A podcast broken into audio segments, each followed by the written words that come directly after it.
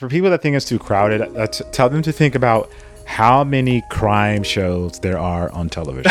That's so like true. think about that.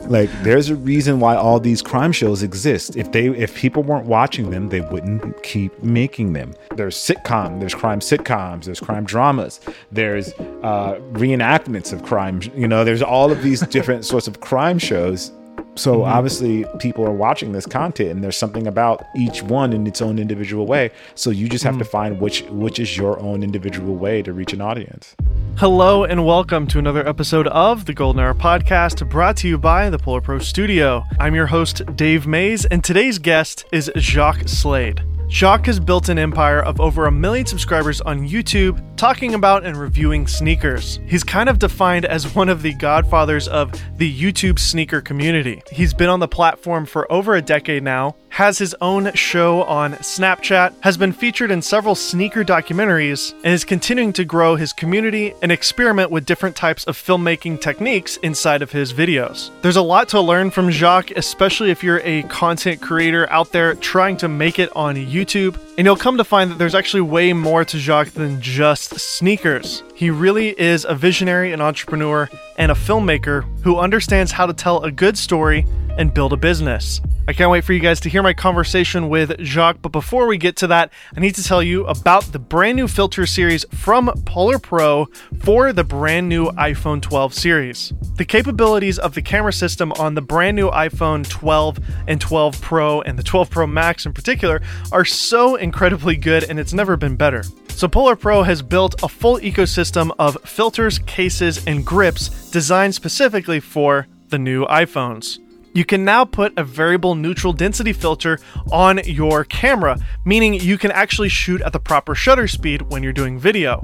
There's an app called Filmic Pro that allows you to do really high bitrate recording, and it also lets you lock your shutter speed to get at that 180 degree shutter angle that you need for proper motion blur. The power of the incredible 10 bit Dolby Digital video recording now on these phones is truly incredible, and getting a variable neutral density filter for that camera makes it even more pro. In addition to that, you can also use mist from Polar Pro that gives it that nice diffusion look. It's a thing that I personally love about the Polar Pro system with the new Peter McKinnon VNDs. It's all inside of this iPhone 12 set. In addition to that, you can also get the case that protects your phone really well. But the great thing about the case is it allows you to put a little grip on it that has a little button on the grip.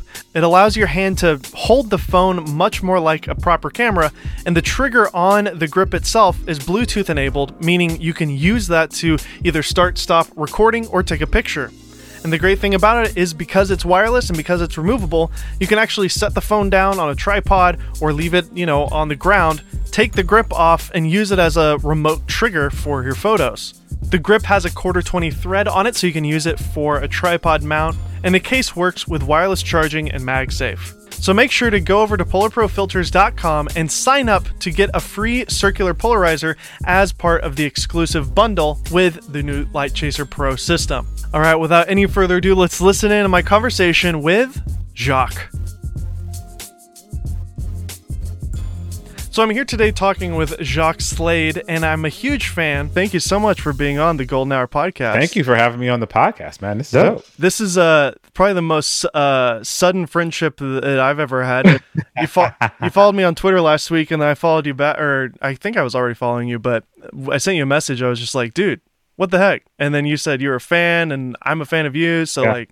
This is awesome. yeah it, it only made sense the synergies were there they were just they were just waiting to happen The subject of your channel is different than anybody we've ever talked to, but I think a lot of people can take away um, a lot of things that you've learned along the way on your journey on YouTube as a creator, as a musician as well. We'll get into that.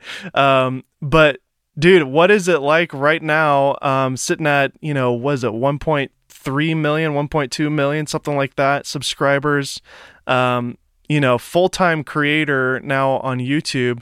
What's it like? What you know now that you've arrived at this point? um gosh I, I hate to use i don't want to use the word arrived uh because i still like i feel like i'm journey. just i'm just really getting started um it's you know it's it's a surreal experience you never expect that you're going to be able to live the life and be a creator you know what i mean like that's Yeah. that's just not something that most kids grow up thinking that they'll be able to create for a job. Like you'll you figure you're going to work in some office building, um, you know, running numbers, looking at Excel sheets, you know, something something along those lines, and um, so like for me it's it's kind of surreal that i like my job is to create things. My job is to create entertainment for people.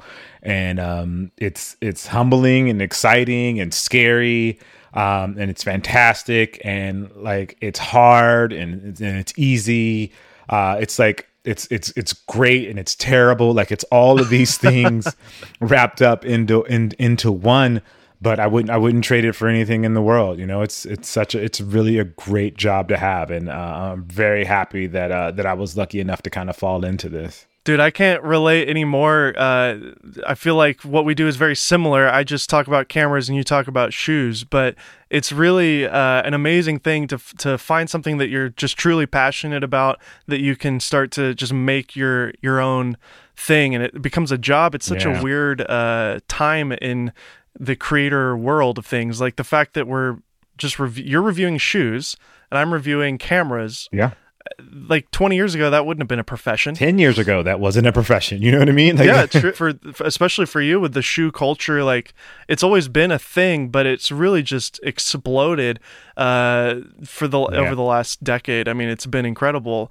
Um, let's get into that. You know, the shoe culture and and what that is now, and um, how you kind of got into that. What's what's been your journey into the shoe world? uh, I guess. Well, I mean, I, I, think like when when I was younger, I obviously played basketball, um, and so basketball was kind of my avenue into the world of sneakers. You know, I hmm. loved, mm. I, there were kids in my neighborhood that were older than me, like the junior high and high school kids, and they had yeah. all the cool shoes and they could dunk and, you know, they did all this stuff on the basketball court. And of course, as a kid, you see that stuff and you go, oh man, if I had those shoes, I could do that too, kind of thing. You know? it's like uh, if I had that camera, I could shoot right. Like Peter McKinnon, right? Right, right. So you, you, you see stuff like that. And, you know, you just kind of fall in love with all the outside outside parts and not really know about like the time that it takes to get there. Um, of course. And so I guess I just kind of fell in love with it just from like watching the older kids in my neighborhood do, you know, wear cool sneakers. And that made me want cool sneakers because I wanted to be like them. And then as you know, you get older and you start playing basketball and you're serious in basketball. You're like, oh, I have to get this shoe because so and so's wearing that shoe, or I got to get this shoe because it has this sort of technology in it. And that's going to make my game better. And, you know, all of those sorts of things. And yeah. so I just kind of stayed in it and then in 2009 i actually started working in sneakers so i was a journalist mm. for a sneaker publication and i started writing about sneakers in 2009 and wow. then in 2010 um, i put up a youtube video for them um, because there was there was content then but like i wanted to try and push the limits of what sneaker content could be yeah. And uh, so back in 2010, I just I put up a put up a video and like people people took to it and it continued to grow. And then in 2013, I started doing it on my own on my own channel, and that brought us to where we are now, where it's my full time job. It's how I you know it's how I pay pay the mortgage. It's you know how yeah. how I do everything. It's how you buy more sneakers. Yes, how I buy more sneakers. Yes, absolutely. It's an in, it's a cycle. Right? Yeah. oh, a terrible, terrible cycle. A terrible cycle. At the time, uh, 2010. Uh, let's go back to then. What what was the sneaker content on YouTube at that time? Because I mean, YouTube in general was so different. I don't even know if there were that many people reviewing stuff at all. Really. Yeah, there there wasn't a ton of people reviewing stuff back then. There were there were a few people online doing sneaker content. There was like uh, Fran uh, Franelations. He was doing stuff. There was a guy named Sneak Geeks that uh, that I knew about back then, and I believe there was this other guy named Rich that was doing stuff back then. Um, but those those were the guys that I knew about. Not not that there yeah. weren't other, there may have been other people, but those were the the kind of three that were on my radar. Mm-hmm. Um, and they were doing like you know like as content similar to what was happening back then in 2009 kind of very very authentic very homegrown uh very like guerrilla style like just with the camera yeah. in my room kind of thing doing it and uh, i wanted to kind of push that a little bit further and so um, i wanted to tre- create it like a news show and so mm. I was doing like the the stand up with like in front of the green screen with the little box, you know, with the, yeah. like the little the TV box here.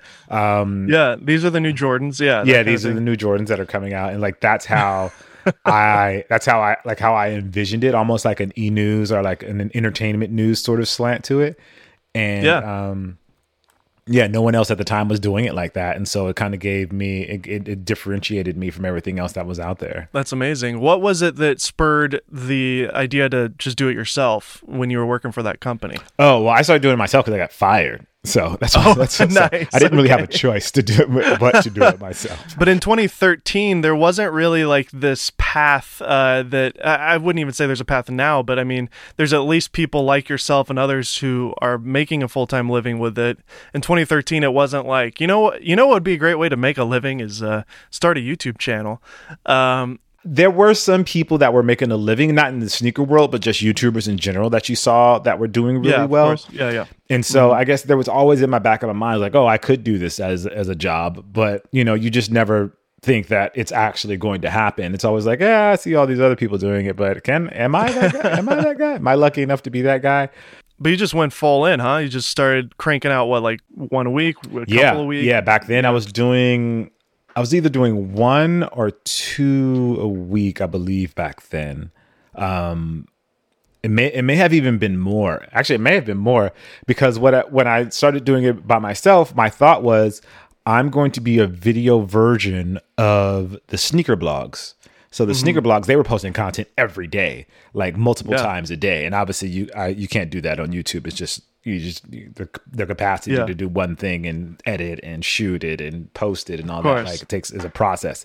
So I went took that path and uh, I think so. I think I may have been. I think I started out at first doing one a week, and then it went to two, and then I might have at some point doing like three or four a week, just delivering the like the news of that week of what was going on. That's amazing. And uh, what what was the response like, and how was how was your growth at Uh, the beginning? The the it was it was slow churning at first. Um, I got really lucky uh, because because there wasn't a lot of video sneaker content out there.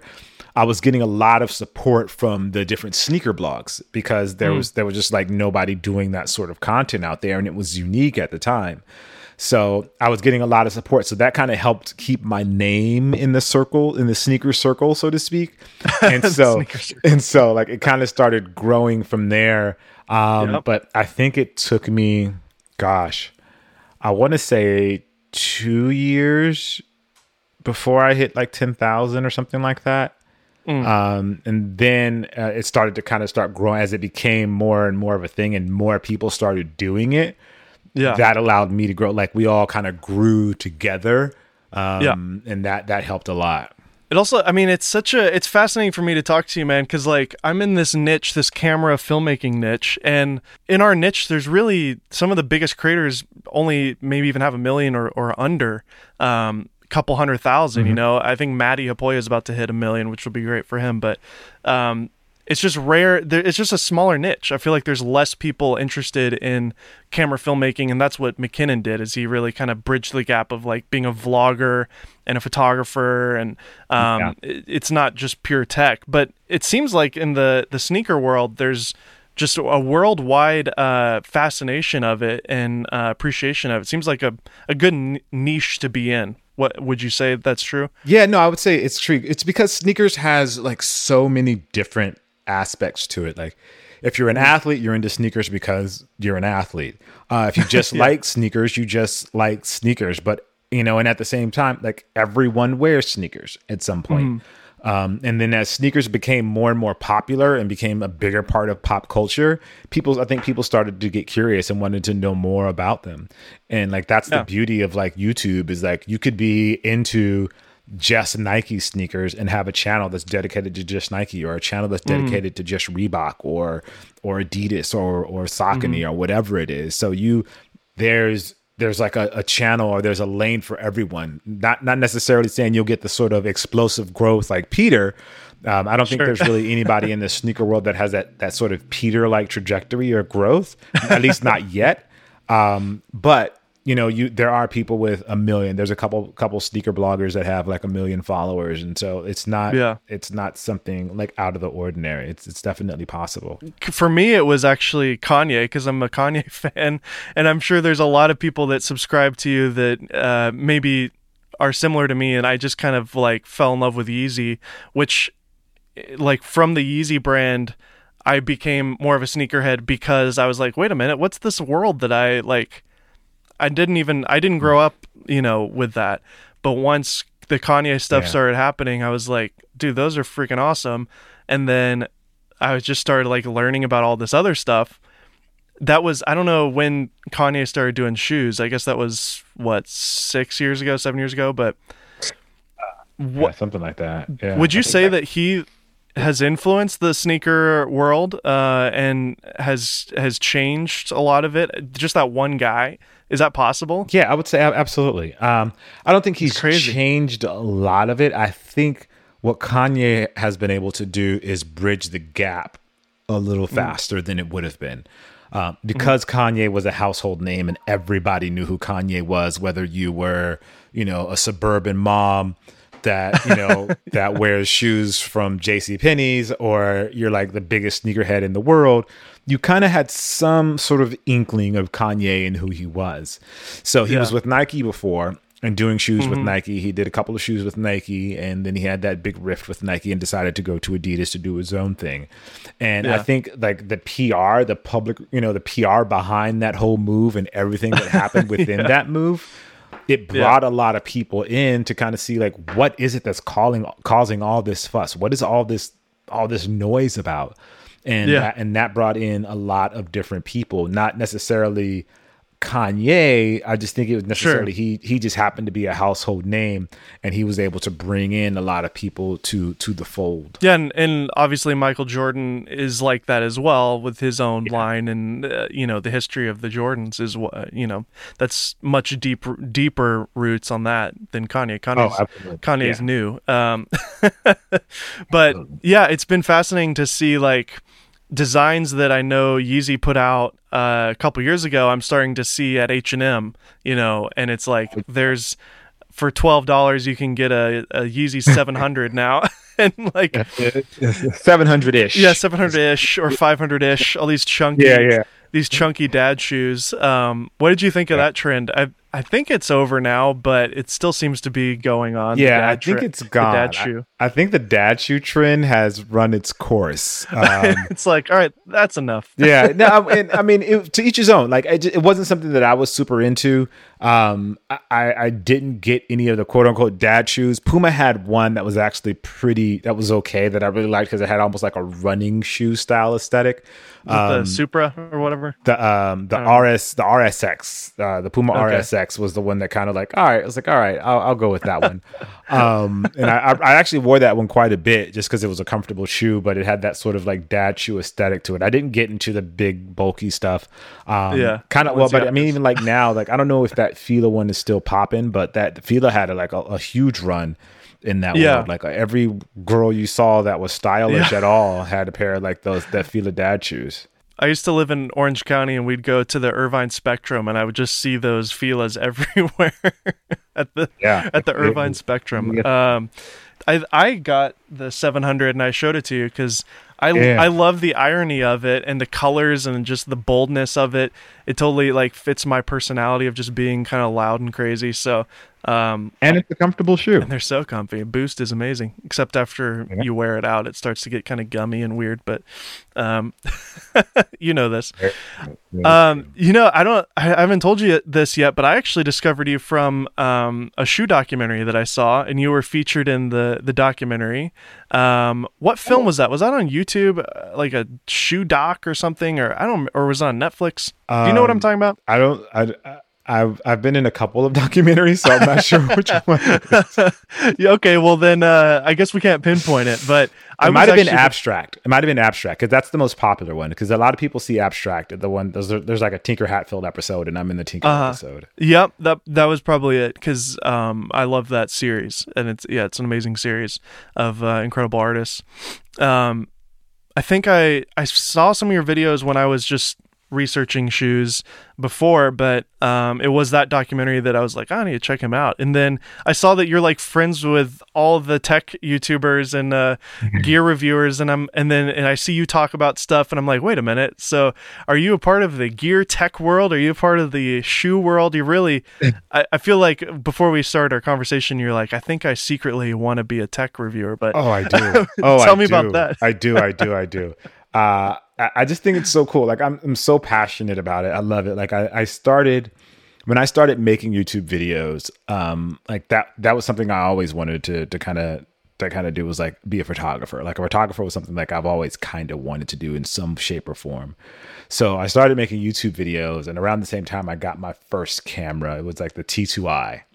oh heck yeah, And so I started one. I started shooting with that and like just taking pictures or you know around the city. Uh, I worked for the city of Santa Clarita for a little while, like as a as a Nice. um, as an independent contractor, just going around taking pictures of like the events that they were holding at the parks, so that they could use them Uh-huh. for their like magazine that they would send out. So I did I did a lot of that, and um, as I started to get more and more into it. You start paying more attention to this camera, and then you want to upgrade. Okay, Yep. um, and then you want to get it's the one- same cycle you're in with sneakers. yeah the same the same exact cycle then uh then like i remember like the 5d came out and then the uh, Oh, it was dude, the yeah. 6d and then the 7d 7d mark ii and like you just you like see all these things you're like oh i gotta get i want to get on this train and then like the like the big thing for me that really started uh, I think it was it was like the 6D when the 6D came out. It was like full frame, and it was like okay, Yeah. Like all right, I need to. I started really. I started Step to it up. really dig in. Um, then from there, um, I think I went from Canon, and that's when I jumped to to Panasonic with the GH4. Uh huh. For the first uh, kind of 4K mirrorless. Yeah, so it I was, had- it was had- affordable too. I had a GH4, and Yep. then I had a GH5. Another And great then one. I went from the GH5, I went to the A7 III. And then from the A7 III, I went to the A7S III, which is what I use yeah. now. Um, and then I also have an FX9 because I'm terrible. nice, dude. That's awesome. Yeah, the uh, the A7S III has really been insane. I've loved uh, using it, reviewing it. I did a comparison with the Venice 6K on Indy Mm-hmm. Mogul, and I was so surprised at how close I could get the color from the A7S III to match the sixty thousand dollar Venice camera. Right. Um, Sony doesn't claim that it has the same color science because I think they just want to uh, protect you know the lineup. But I, in my Yeah. to my eye, it's like pretty much identical, um, which is nuts to say that it can stand up to that. We also compared it to the Alexa camera, and that one looks completely different because it's uh, just a different sensor altogether. But still, Yeah. it uh, is amazing what you can get now. The A7S three, in my opinion, is like kind of the perfect camera finally like we've we've kind of we have arrived now it's like okay the next frontier will be like 6k 8k resolution you know maybe better raw recording you know in the future but uh ProRes raw is on it and that's really good but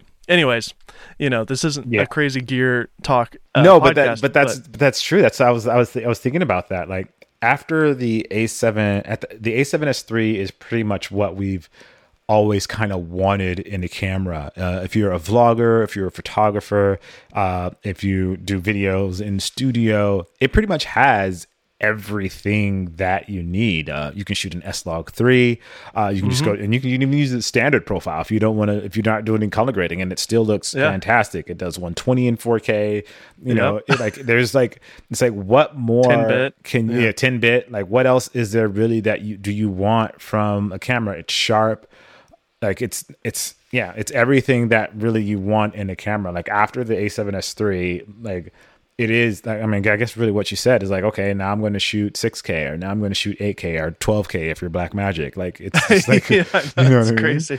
I still haven't played with that one, but uh, I talked to my friend Armando. He said it took like 12 hours to export the 12K video. oh so, gosh but uh, but armando yeah, uses premiere so whatever Yeah, So- exactly. so that We're doesn't Final count. Cut users over here. yeah Yeah, I st- I walked into Indy Mogul and uh, they're all Premiere, and I I tried it for like a week, and I was just like, I'm sorry, I can't do this. so I'm editing in Final Cut while the other guys are, are in Premiere, and we're we're making it work. so, but yeah. um, but yeah, I think let's let's go way back here. I was just curious. I went on your YouTube channel and I went to the date oldest, and then I saw this Uh-oh. video called "Get Your Hands Up," and I was like, "Wait a minute, Yeah. KU's a superstar over here. What the heck is that? Tell me about your previous life as a rapper, musician." yeah so when i first um my first goal was to be in entertainment in some way and uh, i wanted to be a rapper obviously so i did an album um didn't do very awesome. well um but Music I- sounded I, good, did, though. i did shot a did shoot a music video for it um cost me like like two thousand dollars or something like that Dude, that's pretty good for yeah two grand. yeah back It then said it was 13 years ago. yeah, yeah. right? Just hired a bunch of friends. Um, you know, I knew I, I I happened to know a director, um, guy named Eddie Bowles. He was a he's a director, and he was just like, yeah, yeah, yeah, I'll do it for you. He hired he hired like the gaffer and all that stuff, and then all the people in the video are are all my friends. Basically, literally everyone is my friend. Um, the the girl that I'm interested in is actually my girlfriend. Was my girlfriend at the time um, her best friend, the other girl, her name is Terica. She she's actually married to Antonio Cromartie right now, uh, the football player. um, and uh, everybody else, they're all just friends, like literally just Yeah. friends from college. So That's we made it amazing. work, I, yeah. The reason that I think it's a, an important point to bring up is uh, similar, again, similar to myself. I was a magician for six years. I don't know if you knew that, but I was a I was know a that. professional illusionist uh, from 14 to my early 20s, and um, that's actually how I met my wife. She was a hostess, and uh, I was performing at that restaurant. And that's how we met. So we met through magic. Um, but I I did that full time. I performed at like three restaurants a week, and I did a lot of like corporate parties and birthday parties and uh, shows, and uh, was on track to have a manager and everything and go on the road. But um, I decided to to go the video route instead, and uh, I'm I'm happy I did. But those six years of performing, and you know, there's videos of you on stage performing. I think a lot of that is Yeah. played into being a, a YouTuber. I think a lot of people underestimate the skill set of performance and um, and what it takes to be a performer on camera. Can you speak to that as a YouTuber? And you know, it's not just the review for you; you're also playing a character in a sense. Yeah, yeah, no, and you're you're absolutely correct. I tell people all the time that d- regardless of how my quote unquote rap career turned out, like there's things from that that I use now. Like you, when you're, it's just you and the microphone in front of a crowd. Like you've got to turn it on. Like Yeah. they're they're there to see you entertain. And so for me, it's like that's that's what I'm doing. Every video is entertaining. Yes, I'm giving you information on sneakers, and I love sneakers, and I'm passionate about it. But I've got to entertain you in some way, fashion, or form, and that's what I'm doing. Like uh, whether it's just me and a DJ or me and a band, like you have to entertain that crowd and make sure that they're enjoying themselves, whether that's telling jokes or talking to them or performing the song, dancing around, whatever it is, you're you're entertaining them. And so I, I definitely pull from that experience of being in clubs with people that are drunk and not really paying attention and going extra hard just to get people to notice what's going on. So yeah, I've I've been there and like I use that every time I'm on camera. It's definitely brought me a lot of skill and taught me a lot. Absolutely. I think um, I've I've met a couple of YouTubers. I'm not going to mention who they are, but when you meet them in person, you're like, oh dang, they're very antisocial. because uh, it, it can be easy to get into this if you are a little antisocial and you're just in your room with a with a, a phone, you know, filming yourself, and uh, and then you go out in the real world and you meet other people or you meet your fans, and it's like you're not prepared for that. But Yeah. for me, you know, when I was 14 years old, my first job was, uh, you know, going table to table asking strangers if they want to see a magic trick, you know, and so that really gave me a lot of confidence and taught me how to to speak to strangers.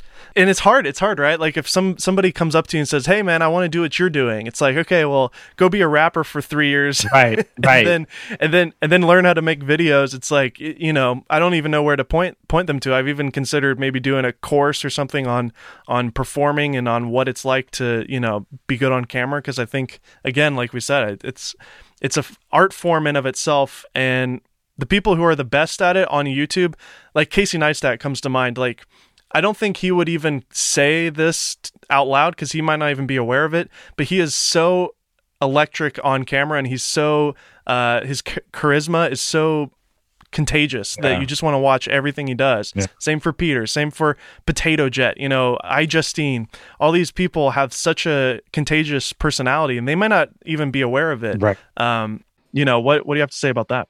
No, I, I I think that it's uh it's just part of being an entertainer. You know that you see people. Exactly. There's certain entertainers that you see and you go, oh, there's something about that person.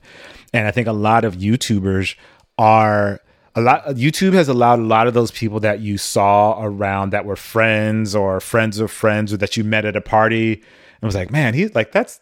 Like that's he's really cool. Like that's that's really, like that's really cool. Like that the dude's really cool. Or like or if if like if it's a family member, one of your friends, are like, dude, you should be on TV. Like why aren't you on TV? Like a lot of those people have been able to Yeah. find successful careers in YouTube. You know the gates the gates have been taken down, and like now there's opportunities for those people where before they may not have had the opportunity to be um, to entertain folks, or it was only on, on a local level. But now with this, Yeah. it, it expands, and now it allows that that charisma or character or personality or whatever it is that they have to come out, and um, Yeah. they can pretty much do whatever they want.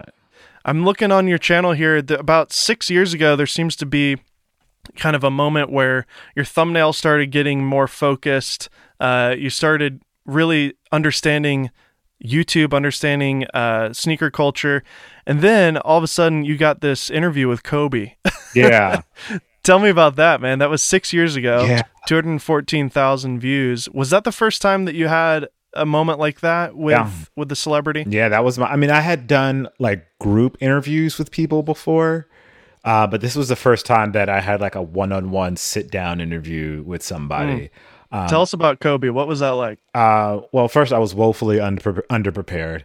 Um, it was just me, literally me with two cameras and two wireless lavs, no lights, just trying to make it work. Uh, thankfully, um, there was somebody there that was recording it for Nike as well. And so they kind of like monitored the cameras for me to make sure that nothing happened while I was That's doing good. the interview. um, yeah, just woefully underprepared. Um, so I would say from there uh, is, is when I kind of find out like I just like the nuance of interviews and seeing how when you talk to somebody that knows what they're talking about, like it makes the interview so much easier and so much better. Like Kobe was very um very knowledgeable about his shoes and just about marketing and all of those sorts of things. And so he was very engaging. He's, I would say, absolutely the best interviewer that I've had that I've had a chance to talk to. He locks in with you, engages with you. There's nobody else in the room. Like he literally makes you feel like it's just you and him talking. And like Wow. that's that's very that's very rare. Like a lot of times you feel like you're pulling information from people but with Kobe, it's literally just it's just like you and him. I remember my very last interview with him was um, probably about last year around this time, Oh wow. and it was for this dream project Nike was doing where they were uh, giving these kids like their their dream oppor- the opportunity to train with like their dream athlete, and Kobe was one of the athletes. And after we did the interview and kind of talked about the program and everything, like we probably took, you know, just two or three minutes. Like, oh, so how you like you good? Yeah, yeah, I'm good, man. How you been? Like everything's great. Yeah, yeah, yeah. Uh, you know, I talked about uh, the cartoon that he was doing and the podcast that he was doing. I was like, yeah, I like it. I think you should, you know, I had some ideas. I've been watching it. I think you should probably do like, you know, I can't wait till you do like a movie and stuff like that. And he was like, yeah, those are those are uh, some of the plans that we have coming down the line and the book that he had. And like, Wow. it was like it was like a conversation of just like him him and i just just eye to eye talking. Like nobody like there's you know probably 10 15 other people in the room. And it was Yeah. just him and i just just like shooting the shit for like two or three minutes after the interview was over. And you know like that that doesn't usually happen. Usually like you interview somebody and they're skirted away. As soon as you're like okay cool thanks you know appreciate the interview and they're like and they're gone. You know what i mean? So it- Yeah. it's it's amazing Well, that it just he's it little has a lot to say about about his character and how you know honest he was as a person. And Yeah. uh, I mean, you guys, I get how many times have you interviewed him then? Uh, th- I think three times have been him and I one on one. So he's seen you and knows you, and you know, you Yeah, guys yeah. Like we he we we we would recognize each other in like a in a Yeah. in a public space. Yeah, wow, what a what a treasure for you to to hold on to for you know your Oh, whole life to to say that you knew the man and uh, you know he's going to go down in history as one of the one of the greatest athletes of all time. And Absolutely. um, you know, what a what an honor for you to do that. That's awesome, man. yeah. Did what happened from that point? I mean, the fact that Nike did Nike set that up with you, or like, yeah. Nike Okay, Nike set that up. Nike set that up for me. it's interesting how these brands have now slowly begun to understand how social media is is working and how powerful it is. Um, speak to that and how, like, in a way, we are, you know, in my case for camera companies, and in your case for shoe companies, we're promoting the product for free, but also giving our honest opinion. And if it sucks, we're going to call it out and talk about Yeah. it. But you got these relationships with these companies, and you, you know, you're probably friends with people that might even work for those companies. So, but you then you want to stay unbiased because of the laws of you know the way this whole thing works. How do you navigate that in terms of you know not being paid off by a company? And I'm sure people accuse you of crap all the time. Oh, absolutely, absolutely. I mean, for one, I I don't talk about anything that I don't like. Mm. So I've I've kind of I've made a decision where if, if I like hate something or if it's just terribly done, I I just don't speak to it. So the stuff that you see on my channel, either I I, I like it in some form or I like something about it, um, and it's just not something that, that I feel like is just terrible. Um, and that's just a decision a decision that I that I've made, and you know it has its ups and its down. On one hand, like I I don't I don't like because I choose not to bash anybody. Like that's not my goal to bash anybody or um, speak negatively about somebody. But at the same time, people will think will take it as well. Like we need to know what's bad as well. And I get and I understand that as well. And there's people out there to do that. And for me, like I, I, I provide a lot of that feedback kind of behind the scenes for people. Like, hey, try this out, just doesn't work for me. Um, Yeah. Didn't feel right felt like it fit wrong. The materials are falling apart. There's glue stains, like that sort of stuff. I give that feedback kind of kind of behind the scenes, um, but I won't actually review it on my channel. Like if it's terrible, like it just I, I just don't feel like it's worth it to put that negative energy into the world. Yeah, I totally can understand that. And I think when I was starting out, I didn't fully understand that. And now I'm starting to see, yeah, I mean, like, there's people behind every product that comes out. And there's also people who like that product too, that um, it, it might be a smaller group of people uh, who might like that particular type of style of shoe. Um, and they're making those shoes for those people. And that's totally fine. Like, it's very opinionated. It's not a factual thing sometimes when you're talking about style and fashion, especially. Yeah, and and it can and al- and also kind of depends on the angle that you take. You know what I mean? Um, like I feel like Gerald does a great job of kind of addressing everything as a whole and pointing out the good and the bad. You know, and Very that's thorough. like that's angle. Or, and but you know, a lot of times you'll see people if something is something a particular thing about it is bad people will make that the focus this is terrible this is this then the whole thing is bad and and that's not Yeah. necessarily the case like let's take the gh5 for instance it does a lot of amazing things like the Yeah. gh5 is the uh, Swiss Army knife of cameras for the most part. It shoots 4K, it does 4K 60. You can do anamorphic. You know, you can do you can ex- go go external to to 10 bit. Like you can do all these things with the GH5. Um, but the focus is terrible. Like yeah, exactly. right, but like le- legitimately the focus is bad. You know what I mean? Uh-huh.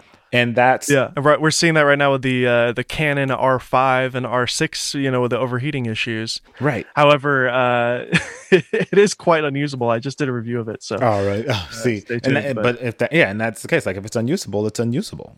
yeah. For filmmakers, it's unusable. For photographers shooting an occasional video, it's fine. And if you want to shoot on the lower settings, uh, the 4K settings and whatnot, uh, it's fine. But I wouldn't recommend spending four grand on a camera that you can only use half of its capacity on.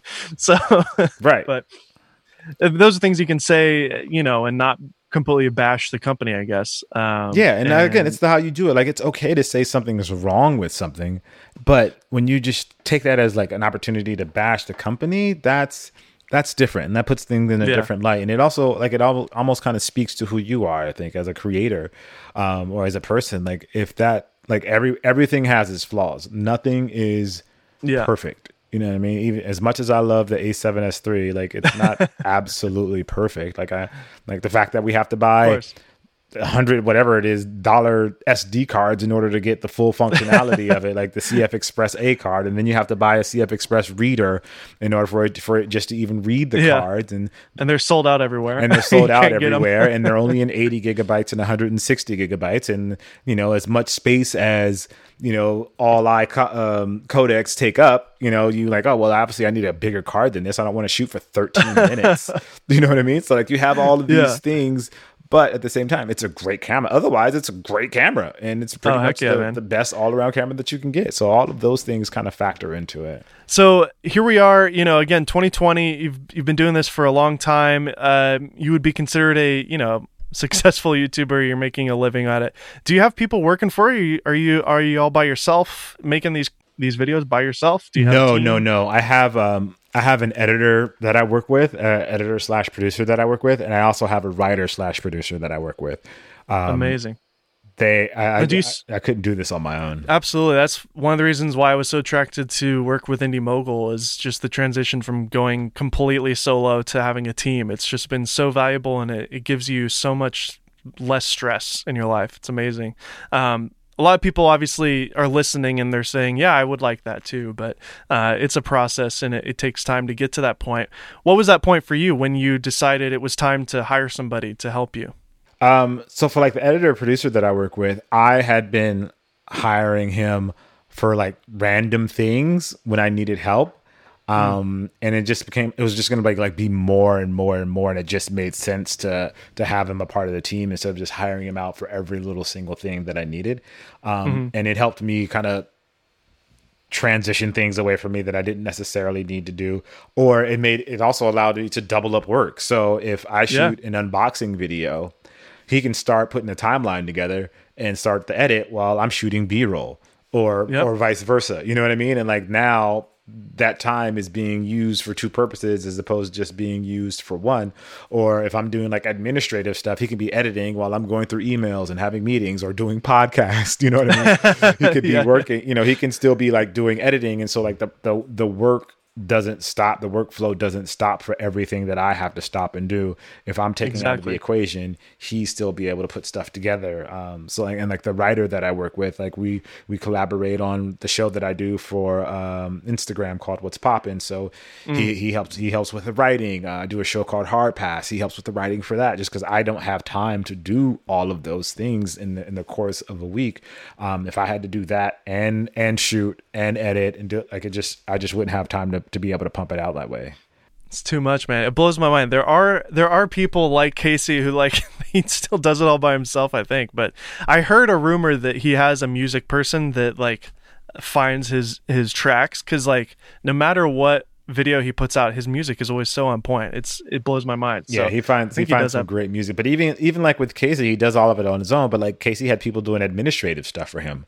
Like he wasn't he wasn't doing a lot of that stuff. There was people doing that for Mm. That's him. true. And then he hired an editor. I know he hired an editor at one point, and then he had like um Brew, I forgot his name, the guy from South uh, Africa. Dan uh, Dan, Dan, Mace. Dan Mace. Like Dan Mace was helping him with edits for a little yeah, while. exactly. You know what I mean? And so like I think, uh, it all kind of plays you- into it. you get if to, to grow and to scale your business um, there's this point where it's like okay I, I need to like budget myself where i'm actually technically making less but i'm making an investment in the business by hiring somebody and that's going to further the uh, further the business Yeah, and it's more about Mm-hmm. the future, like the future of the business, and like this is going to enable us to do even more in the future and earn more in the future.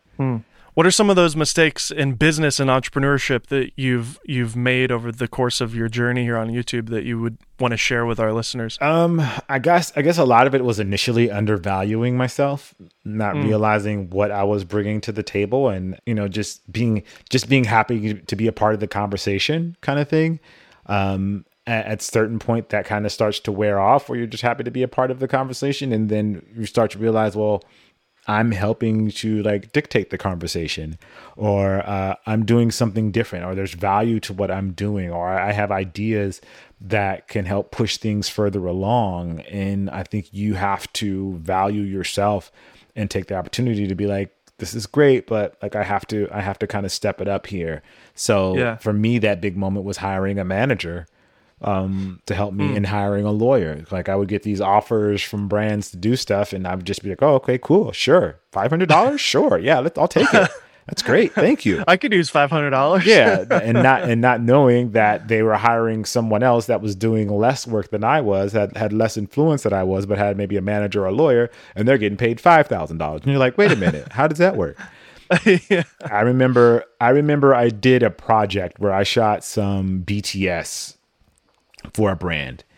And uh, I got paid it was a, it was a nice check by, by the way. I got I got paid a nice amount for it.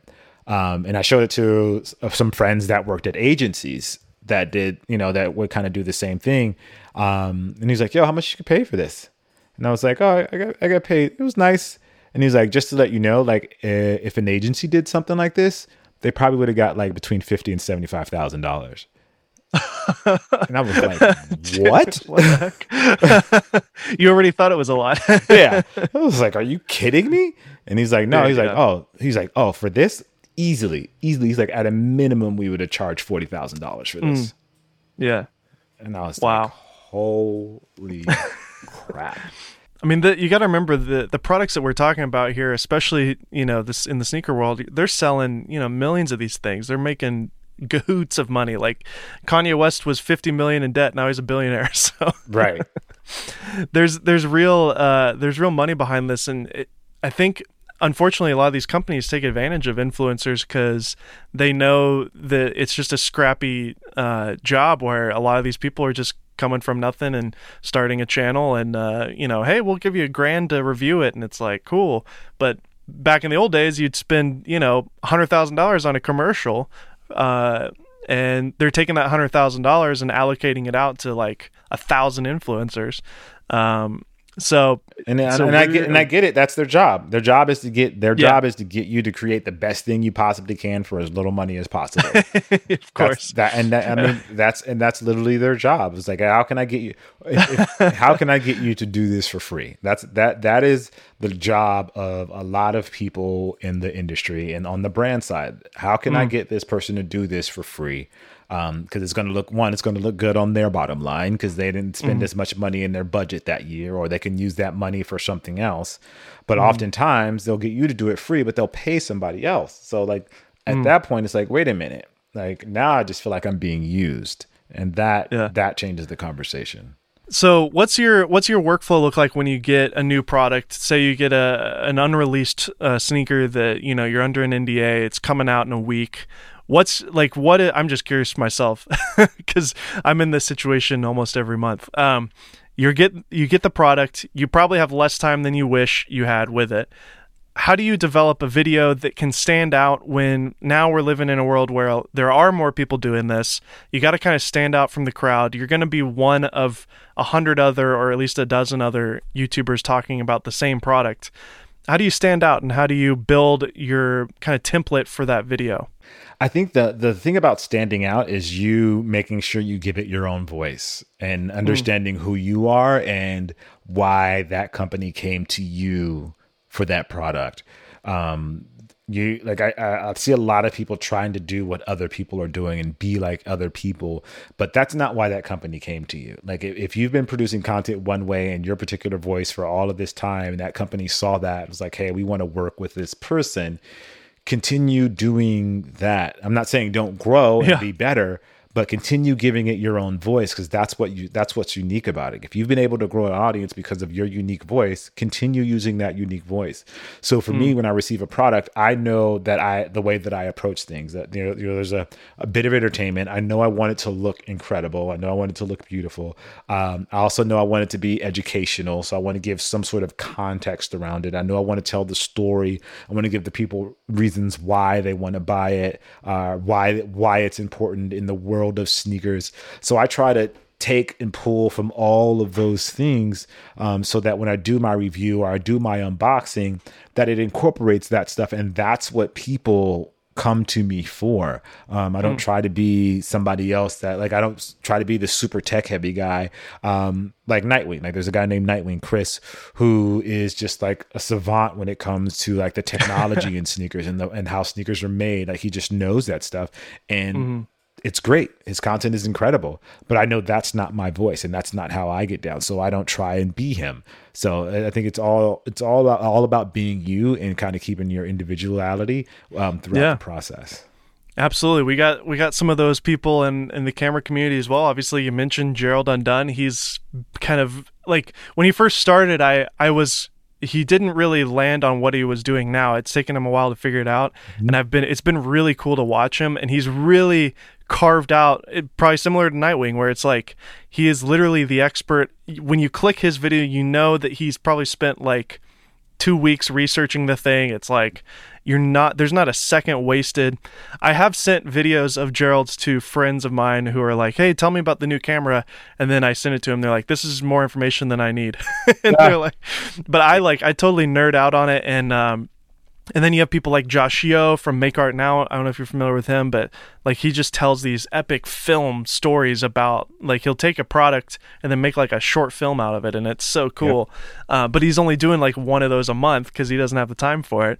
Um, it's it's so cool, and I think again when people ask and people who are listening who are maybe considering starting a YouTube channel, often the thing that I hear is, is it too crowded? You know, are there too many people doing this? The answer is no, it's not. The, there's so many people interested in all sorts of products and YouTube continues to grow. It continues to take over television and replace television for people. And there's nobody like you. It sounds so cheesy and uh, stereotypical, but it's true. There's nobody on the planet like yourself. So highlight those things, those characteristics that make you unique. And yep. I'm I'm saying this out loud for myself too because I find myself, you know, watching Gerald and and Josh and I'm inspired by them and I'm like, oh man, you know, I could never do that. I, I want to do that, you know, and um, every time I try, I just fall flat on my face, you know, because it's like I actually did I did a review once where I scripted the whole thing and it was very Gerald like and I showed it to Ted, my boss at Indy Mogul, Ted Sim, and he was like, dude, just be more Dave. He was like, I don't know what you did here, but it doesn't feel right. He's like, just be more Dave. That's why I hired you. I was like, oh, wow. And that was a good note. And like, since then, the last couple videos I've done, I've really tried to highlight things that, that are more me. And um, I think everybody should just think about that when they're making videos. Yeah. I mean, if, if for people that think it's too crowded, that's, tell them to think about how many crime shows there are on television. That's so like, true. Think about that. like, there's a reason why all these crime shows exist. If they, if people weren't watching them, they wouldn't keep making them. There's mm-hmm. think about how many CSIs there are. There's like eight thousand CSIs, and it's, it's, all, and we all know the story of what's going to happen in those shows. So, yep. but but they each have their own individual character or their own individual personality, and that's what makes them special, and that's why people continue to watch them. So, I would tell the people like right. just think about think about crime dramas. There's there's sitcom, there's crime sitcoms, there's crime dramas, there's uh, reenactments of crime. You know, there's all of these different sorts of crime shows. So mm-hmm. obviously, people are watching this content, and there's something about each one in its own individual way. So you just have mm. to find which which is your own individual way to reach an audience my wife just showed me a YouTuber who she's a makeup uh, creator, and she tells true crime stories as she's doing makeup. And I'm like, that's brilliant. And it's like blowing up her channel. Brilliant. brilliant. You know what I mean? That everybody, you got to find what's your angle and what's interesting to you. There we should a, start a uh, true crime sneaker channel. True crime sneaker channel. This is the Yeezy 700. Did you know? in in the 700s. in the 700s. That's amazing. Yeah. Um so we talked about uh, gear and stuff like what is go- I can relate to how you might feel in your brain like I've I'm I'm always making videos about one thing and my my brain just can't stop but think about other things. And I'm like I'm constantly balancing as a creative like okay I, I did some of these music video parodies and I tried that and it didn't didn't go too well but I, I want to do more. Uh, I've got the superhero concept. I've got um, you know, I want to do like a vlog or something completely unrelated to camera stuff. What is it about creatives you think that like you you told me like the first thing you said when we got on the video is like I wish I could talk about camera stuff. You know, like what is it? It's like you've you're you're making a living doing sneaker stuff. You love sneakers. I love camera stuff, but like as a creative, I can't help but want to like play around in other avenues and stuff. I don't know. I think that's just the nature of being a creative. Like you want to just create and see what see what's possible. Um, and you and you also don't want to pigeonhole yourself, I guess. You know, you Yeah. you want to do make sure you don't lock yourself in and then that's all you're known for. Like for me that was a big thing. I don't want that I don't want that to that all to be the sneakers be the only thing that I'm known for. So like I use so uh, uh, I want to at, at some point do like a late night talk show. So I started doing hard pass where I'm sitting at a desk and just talking, kind of talking to prompter and telling jokes and stuff like that. Um, but it's it's through the lens of sneakers. So that with that, that'll allow me to eventually, if I want to transition away from sneakers, it'll show people, oh, he can sit down and talk about anything. He can sit down and talk to prompter. Um, Yeah. I've done stand ups. Uh, I've I've been hosting events. Like I do, I try to, I try to utilize sneakers to reach those creative outlets. So sneakers is, I mean, tech is the only thing that I haven't really found a way to kind of really incorporate into the sneaker world. And I'm just kind of just forcing it out there, just putting it on my channel whether people watch it or not. So, uh, like the Xbox, like I have the Xbox Series X Yeah. and the Series S, and so I'm doing content on it, and it it probably does a tenth of the views that I would get on a sneaker video, but I'm putting that energy out there because I want it to be known that I'm passionate about this and that I can talk about this. Um, so I I guess it, it's hard to to fight that urge. Like I still want to do music, so that's something that bothers me.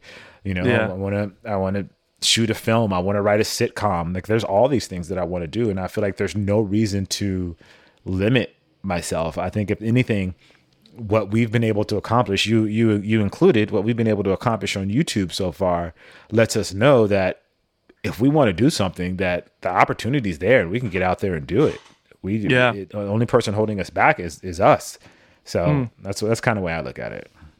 Yeah, man, that's when I started too. It was like all about entertainment and finding a way to just make it entertainment so that if for some reason some producer sees it, they can kind of see through their the product review aspect and be like, you know what, Jacques can actually perform on camera, so let's give him a shot, you know, at a talk show or whatever. Um, Yeah. However, you know, here we are reaping the benefits of the new you know medium which is youtube you know i don't know if i want to like i've heard david dobrik say like he wants to get on television and stuff but it's like Yeah. he's got he has 10 million followers that watch everything he does now on youtube it's just a weird blend where still jimmy jimmy kimmel gets you know on trending because you know it's NBC and it's got 700,000 views and you're getting 7 million views on uh something else it's like it's it, it's weird how the world works but Yeah, so like I I think about that a lot, and I think a lot of it is because tr- traditional television. Um, even though I always tell myself, literally, I'm like Jacques, don't stress it. You're doing well. Like Jacques, you're fine. Like literally talking to myself, Jacques, don't worry, Jacques, you're great.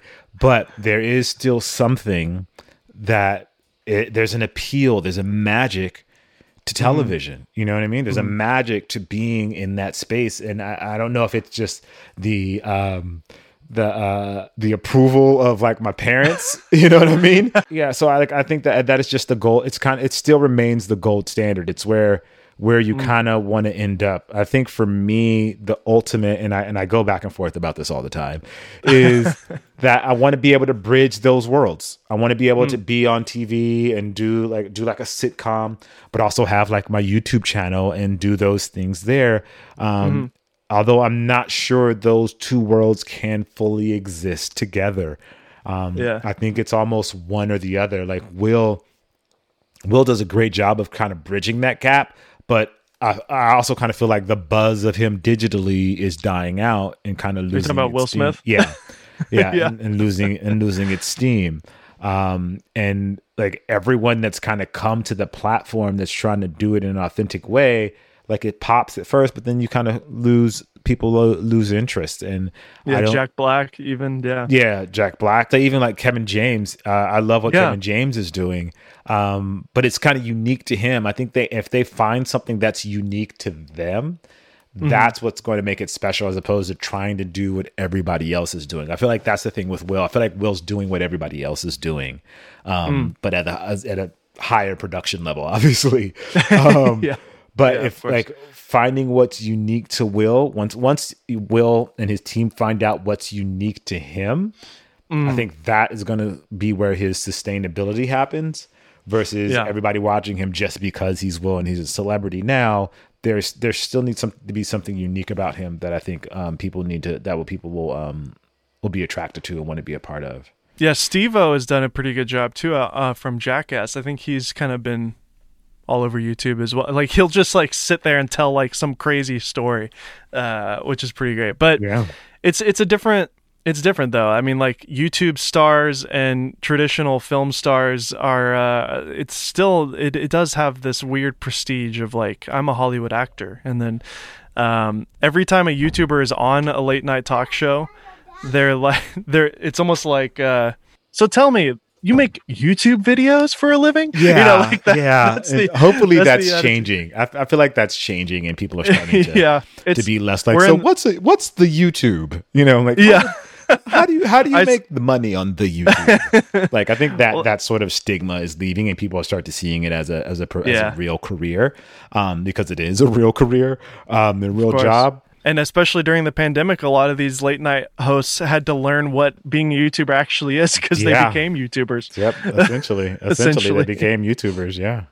Yeah. So I think we're coming to a close here. It's been an hour. Uh, I really, really appreciate your time. This has been a blast. We got to hang out. We got to do an Indy Mogul collab or something. I would That'd be a love to do some stuff on Indy Mogul. We like should I get, grew, like, I a- grew, like I I watched Indy Mogul at the very beginning of when I was um starting to create and learning how to edit and learning how to do Wow. green screen. Indy Mogul was where a lot of that information came from. Like Backyard Effects was my shit. Oh heck yeah. Um yeah, dude, I- that was when they asked me to be on it, it was just such an honor cuz exactly like you said, I mean, it, it the brand and the recognition of that uh channel is just insane. It was like one of the first YouTube channels on YouTube, really. It's like 13 years old. It's Yeah. crazy. Although you have a video that's 13 years old, so you've you've been on it for a while. Yeah, I've been on it for a Um, while, but I, I didn't know what I was doing. I didn't know what I was doing. But uh yeah, maybe we could come out to your studio or something and like set you up with something or I don't know, we could we could we'll figure something out. You got the new uh, FX9, so maybe we could do something with that. I don't know. Yeah, I'm down. Do you do all your thumbnails? Uh yeah, not very well though. Yeah. I was- I feel like there should be a website for people who like apply to be YouTuber thumbnail editors. It's like it's a specific set of skills. You can't if you come in being a graphic designer and you like follow the rules of graphic design and art, that's not how it works. it has to be cringy, bright, loud, crazy. yeah, loud, crazy, attention grabbing, all this, all the stuff that you're told not to do when you create something. that's what it has to be in order for it to catch the eyes of a YouTube audience. Well, Jacques, thank you so much for being on the Golden Hour podcast. Everybody go follow uh, Jacques on Twitter. That's how we became friends. What's your handle again? It's not your Uh, name. No, it's it's Kusto, which is K U S T O O, and that's on Twitter, Yes. Instagram, Snap. If you're on Snap, follow right. me on Snap. I actually have a, a show on Snapchat called The Mm. Kickback. Um, Heck yeah. yeah, I'm ev- everywhere. Is, everywhere is Kusto. If you want to find me, it's all it's always under Kusto. K U S T O O. Awesome. What's the relevance of that? What What's the name there? I'm sorry, I don't know that. Uh, so Jacques Cousteau, he was a uh, deep sea under uh, diver, uh, French uh, diver, uh, oceanographer, I should say, actually. Um, yeah, I know who he is. Yeah. So, so- it's it's a, a meme of your your name. yeah, yeah. Basically, it's a meme of my name. Like I wanted to be when I was a rapper, I rapped under the name Cousteau or KU. Um, Oh, okay. Because you know it just made sense because my name was Jacques. I didn't have to really think about it. Um, and so it's kind of stuck. And so when I started getting on the internet and started making like my screen names, I just used Yeah. Cousteau, K U S T O O. And so I just use that for everything now. I just hold on to it and I I just put my it. name Jacques. But I don't I don't really say Cousteau very very often anymore. It's very rare that I say Cousteau. I usually just say Jacques. But a lot of people that um, know me from the internet know Uh-huh. me by my screen name. Cousteau. Yeah, so they're like Cousteau or Custu just because I thought I was cool spelling it like that. But yeah. Okay, so everybody go follow him at Cousteau. Yeah, yeah. Awesome, yeah. dude. Thank you so much, Jacques, for being on No problem, again. man. And uh, like I said, we'll have to do a little Indy Mogul collab soon. For sure. Let's do it. Thanks again, Jacques, for being on the podcast today. Once again, this is the Golden Hour podcast brought to you by the PolarPro Studio, and we'll see you next Tuesday.